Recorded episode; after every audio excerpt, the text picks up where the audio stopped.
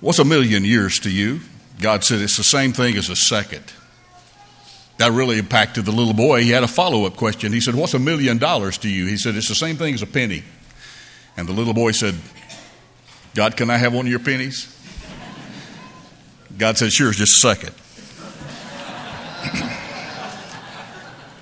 I, I realize that when I get up here, uh, time speeds up for me and it slows down for you. And, I, I preach with that awareness, and I just pray that we all finish at the same time.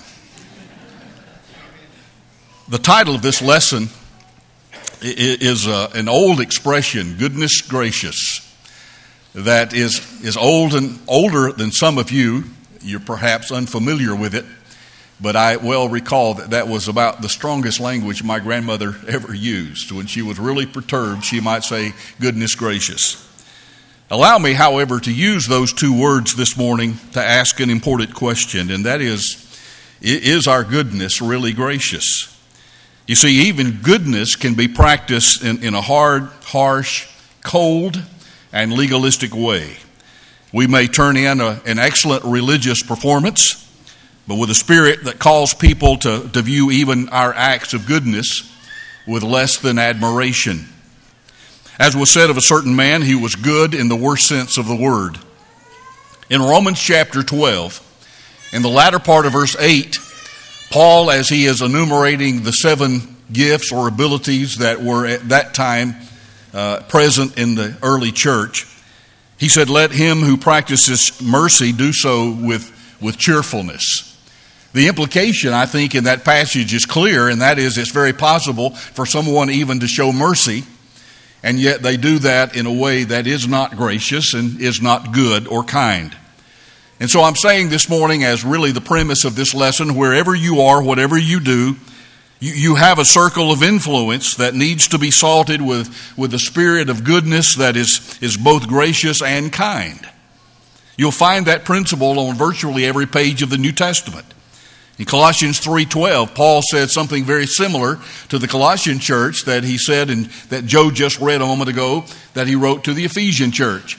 In chapter 3 verse 12, he says therefore as the elect of God, so that means he's clearly talking to fellow Christians. He says put on tender mercies, kindness, humility, meekness, and long suffering. These are hallmarks of the Christian life. These are things that people in the world should be able to look at us and see reflected in our lives and in our behavior, and that fellow Christians should be able to see as well. But I really want us to focus this morning on Ephesians chapter 4 and verse 32. It's a more familiar passage. And I think it's one that can make a tremendous impression not only on our minds, but also on our lives. And be kind to one another, Paul writes. Tender hearted, forgiving one another, even as God in Christ has forgiven you. He not only has given us a divine precept, a principle, but He's also given us the yardstick by which, by which we should measure that. That even as God in Christ has forgiven you, is the, the kind and gracious way that we should get, forgive and treat others. So, with that in mind, I want us to look very quickly at an Old Testament example. And it's a fa- fascinating example to me, one of the most interesting stories in the Bible. Turn to Jeremiah chapter 38 in your Bible or on your tablet or whatever. Jeremiah chapter 38. I want to notice a few verses in that chapter this morning. Here, here's an interesting story about the prophet, the famous prophet Jeremiah, and about a, a, a little known man by the name of Ebed-melech. Now, this is not Abimelech, that's another guy. This is Ebed-melech. And the story provides, I think, a wonderful Old Testament example of what we mean by gracious goodness. If you look at the passage, you know that the, in the context that we don't really have time to fill completely in this morning, Israel was experiencing turbulent times. That's not surprising. They often did. It seems as if Israelite history was a roller coaster ride. And one moment they would be at the peak, and the next moment they would be at the lowest point in their national and collective history. But Jeremiah was on this occasion arrested on the trumped up charge of giving uh, comfort and, and aid to the enemy. And, and it was because he had predicted Israel's capture by Babylon. Remember that a prophet did that. He spoke on behalf of God. He would forthtell the word of God, not always foretell. And we need to appreciate that there were times when prophets did not predict the future. But on this occasion, Jeremiah was doing just that. So he was saying Israel is going to be taken captive by Babylon. And, and his predictions of national defeat were so detailed and so realistic that they were deeply resented by his enemies. This guy has to have inside information, was the conclusion. And so they had him whipped and thrown into an improvised jail. And the text actually tells us that the improvised jail was nothing more than a cistern, a well. And as you could imagine, it was extremely uncomfortable. Because Jeremiah 38, look at verse 6, actually tells us some specifics about where Jeremiah was having to spend his jail time. It says there was no water in the cistern, but only mire, and Jeremiah sank in the mire. Now, I've seen some unused wells before that have essentially dried up. And I know not only is it muddy, but usually that mud begins to ferment and it stinks. Some commentators suggest that Jeremiah was perhaps in up to his knees. Others say perhaps to his waist, and some others even to his chest. But whatever it was, you could imagine his discomfort, how awful that existence was. I'd rather spend time in a jail cell. How about you? But Jeremiah is sunken in this mire. And Ebedmelech, who happens to be an Ethiopian slave, could not bear the thought of Jeremiah wasting away and dying in that well. And so he begged the king to let him go and, pro- and to rescue the prophet. And the king granted his request, and even more than that, he assigned three men to aid in that rescue mission. And if you read down in verses 11 through 13, you find some of the particulars. I want to point out one thing about what uh, Ebedmelech, the, the, the slave, his suggestion, his idea about how we go about rescuing this man from the bottom of this well, this cistern. Notice the almost incidental indication of kindness, and that's why I'm using this as an expression and as an illustration of what it means to have goodness gracious, or even gracious goodness. Ebedmelech knew that Jeremiah was already weakened by his beating and by his confinement, and that he would suffer even further by those rough, bare ropes that were placed under his arms as he was hoisted up out of the well. And so you'll notice in the text what he did. He took pains to cushion the ropes with soft cloths and rags. Uh, again, you, can read through that, and, and I think on first blush, it probably doesn't have a tremendous impact. But when you began thinking about what we're thinking about for a few minutes together this morning, and that is what it means to practice gracious goodness. This is a beautiful Old Testament illustration of that principle and of that quality. It was an act of what Jesus would call in the New Testament second mile compassion. He didn't have to do that, but he did. He said, This man has suffered enough. Let's not make him suffer even more by hoisting him uh, out of the well, and, the ropes would hurt him in, in such a tremendous way. And that second mile compassion has been chronicled for us and for all time in the Old Testament record. Ebedmelech was good, but not only that, his goodness was gracious. You know, it isn't enough to just make a checklist of everything that Christ has commanded us to do and then systematically performing them one by one, somewhat like a, a Boy Scout who's working off the requirements in order to get his, his merit badges. It isn't enough to make a checklist like that in our, in our spiritual lives and to say, I've done this, I've done this, I've done this, and God should be pleased with my performance. Our goodness should have heart and compassion. It, it should have goodness with something extra, an extra measure of kindness. What we've come to know even this morning as, as gracious goodness. I want to suggest four reasons why God has commended in Ephesians 4, verse 32, and, and in many other places, why his people should be practitioners of this kind of goodness, this kind of gracious goodness. Why should our goodness be gracious? Well, first of all, because of the wholesome effect it will have on our own life, for one thing. A lady fell into the habit of being cross and critical and complaining with her family. I mean, she grumbled constantly. She was always belly aching about one thing or the other, and nothing that her kids or her husband did ever pleased her, and she let them know about it. Well, one night, after being terribly irritable, she happened to overhear her child saying her bedtime prayer. And what she heard the little girl pray was this Dear God, make mommy be kind to us like she is to the people that we visit. It was understandably a turning point in the life and the mentality of that woman. Her cactus like personality was transformed into a beautiful life as she began to practice gracious goodness. R. Lee Sharp tells this story. He said, One spring day when I was just a child, Father called me to go with him to the old man Trussell's blacksmith shop back in the early 20th century when they had such a thing. He, he had left a rake and a hoe there to be repaired, and they were ready. They were fixed like new. Father handed over a silver, silver dollar for the job, but Mr. Trussell refused to take it. No, he said, there's no charge for that little job, but Father insisted.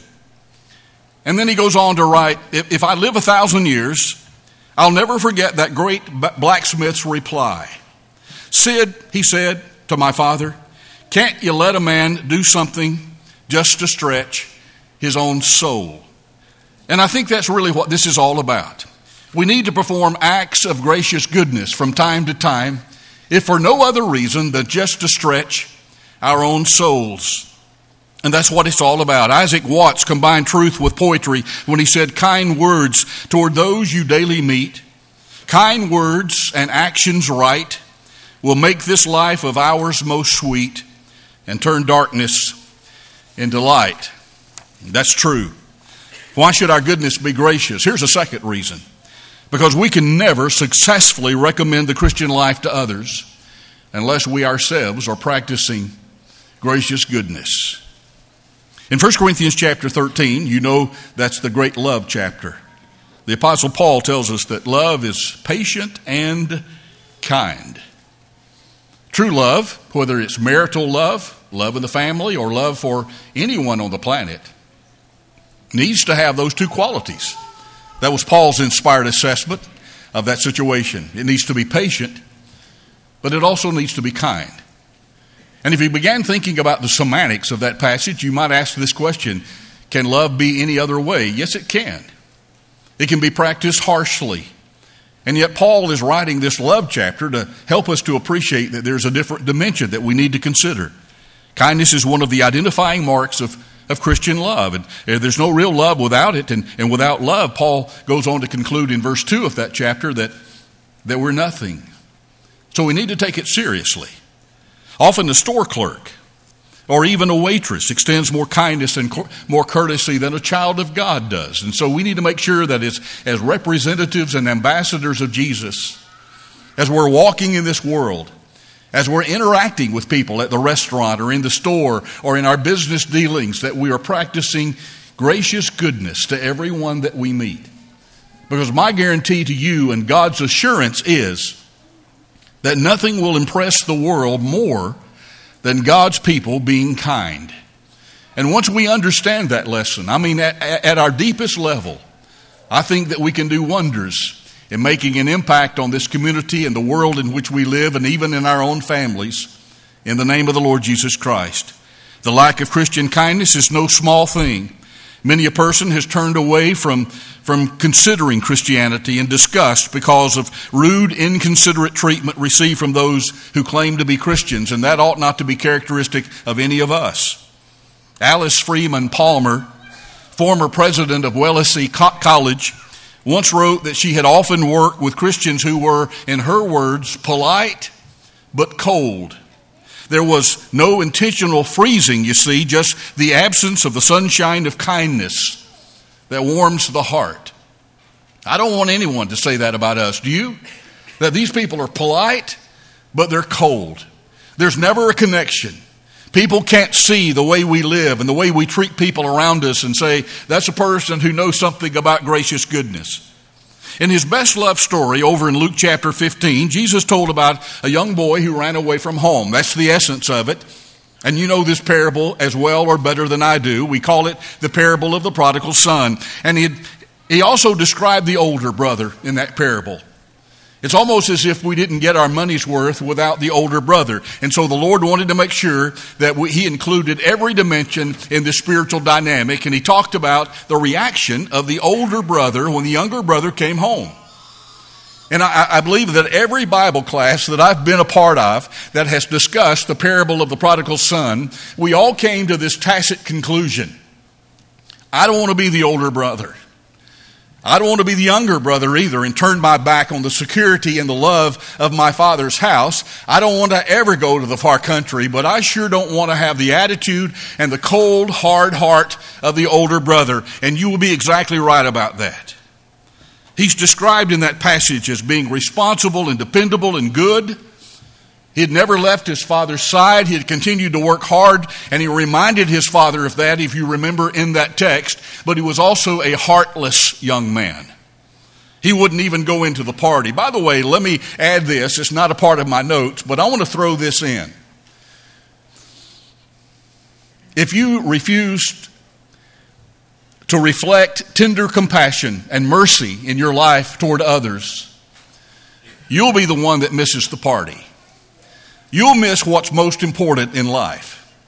You will not enjoy life because way, the way we treat people is usually the way other people will treat us. And here we see this older brother who was not enjoying life. And while he should have been celebrating with his father at the return of his brother, all he could do was talk about how poorly he had been treated and how that the father had never thrown a party for him and all the rest. And so he goes through the rest of that passage just belly aching about one thing or the other. You'll miss the party if you don't learn how to practice gracious goodness. In a sense, he was as sinful as his rebellious brother. But why? It was because his goodness was unkind, it was unloving, and it certainly was ungracious. Here's a true story that I, I think illustrates the, the powerful influence of what we're calling gracious goodness. Disaster came into Karen's life. Her father died, her mother was critically ill. And as a direct result, the support of the entire family fell on her young shoulders. And so Karen took an accelerated business course to learn typing and shorthand. That's what you did in the latter 1950s and early 1960s. That's exactly what she, she went and took a business course. And so she went to work on her first job. She walked into a large room filled with desks and typewriters and almost exclusively young women who were working and training as secretaries. And they were all neatly and fashionably dressed. And that was a noticeable contrast to her plain old clothing. And she spent all of her money for the business course, and so she had no funds to buy new clothes for her first job. Well, she was embarrassed. And, and she kind of slipped down as low as she could in her chair, hoping that the desk would hide her plainness. And when lunchtime came, she stayed at her desk, not wanting to be seen. At quitting time, she waited for the office to evacuate, for everyone to leave, before she made her exit. The next morning, Anne, one of the other secretaries, approached Karen and Anne, too, was dressed rather plainly. And Anne said, I didn't see you until yesterday. Are you new here? And Karen said, Yes, I am. And she said, with a smile on her face, Will you come have lunch with me? And Karen said, I'd love to. Well, the two ate lunch together that day and every day for the rest of the week. When, Friday came, Anne came over smiling and said, This is payday. Let's go buy some new clothes. And so they did. One morning, a few weeks later, Anne was waiting for Karen when she arrived for work. Do you have some of your old clothes still? She wanted to know. And when Karen nodded that she did, she said, Well, please wear them tomorrow and I'll wear some of mine. And she explained, she said, Don't look now, but across the room there's a new girl who's very embarrassed because her clothes are not as, as stylish as everybody else's.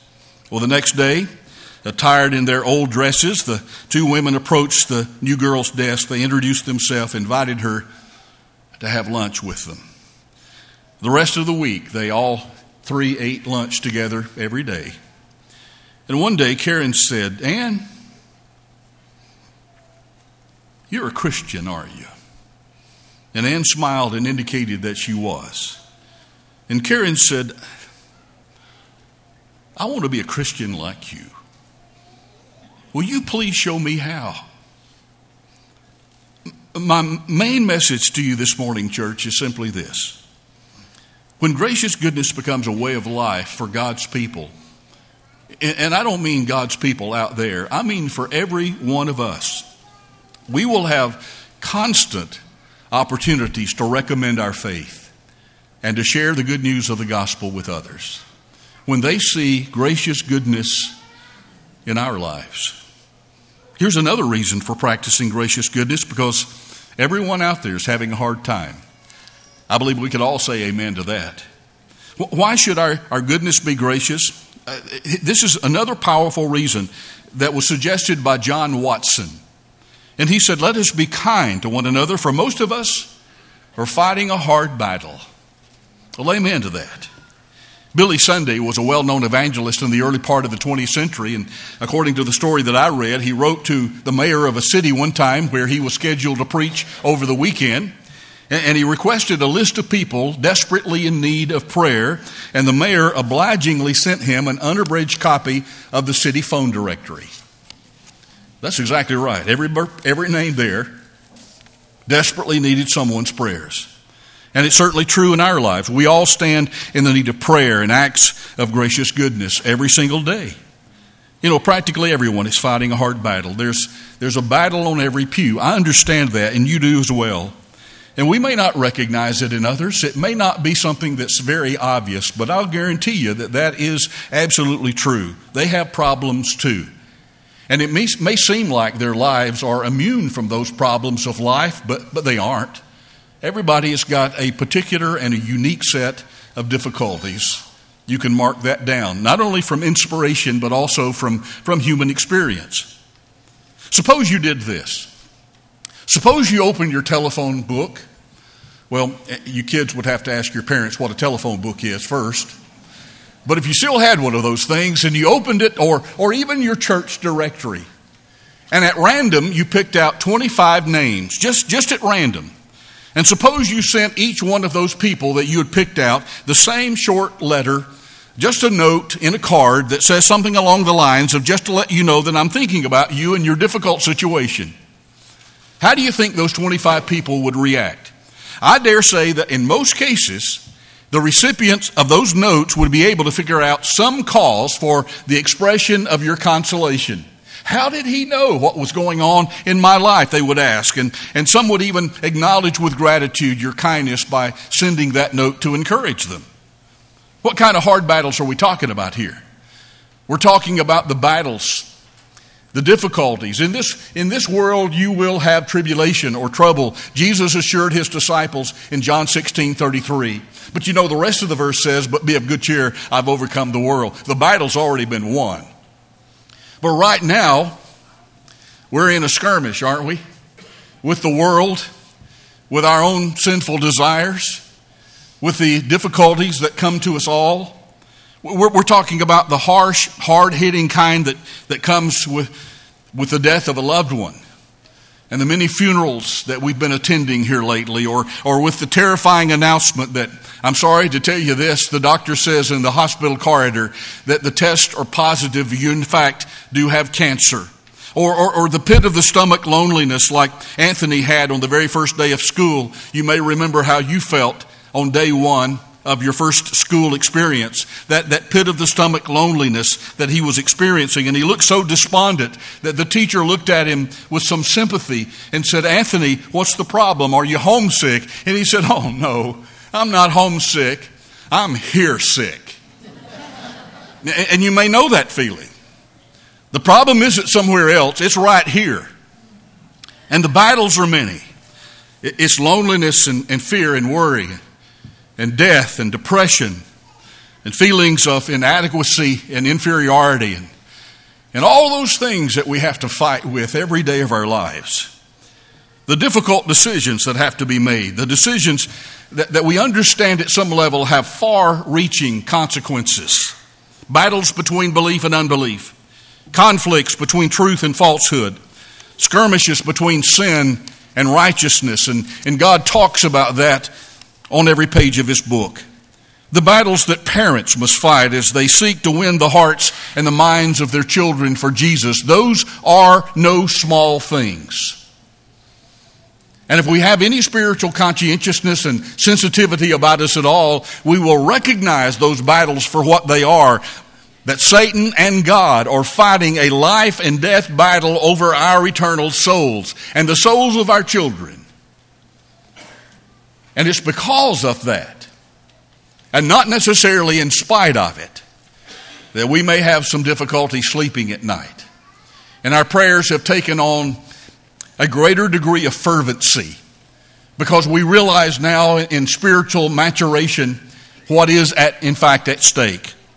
You look at any direction, and the men and women you see are fighting hard, lonely battles. They're weighted down with the burdens that, that you can lighten through the exercise of some gracious goodness. Francis of Assisi wrote the following words. They may ring familiar to you. I shall pass this way but once, he wrote. Any good that I can do or any kindness that I can show to any human being, let me do it now. Let me not defer it or neglect it, for I shall pass this way but once. That's my message to you this morning. God's people of all people need to be people who practice gracious goodness that demonstrate tender mercies in our lives. And the basic reason for the practice of gracious goodness is encapsulated in the words that have already been read. I want to go back one more time. We began with this, we'll end with this.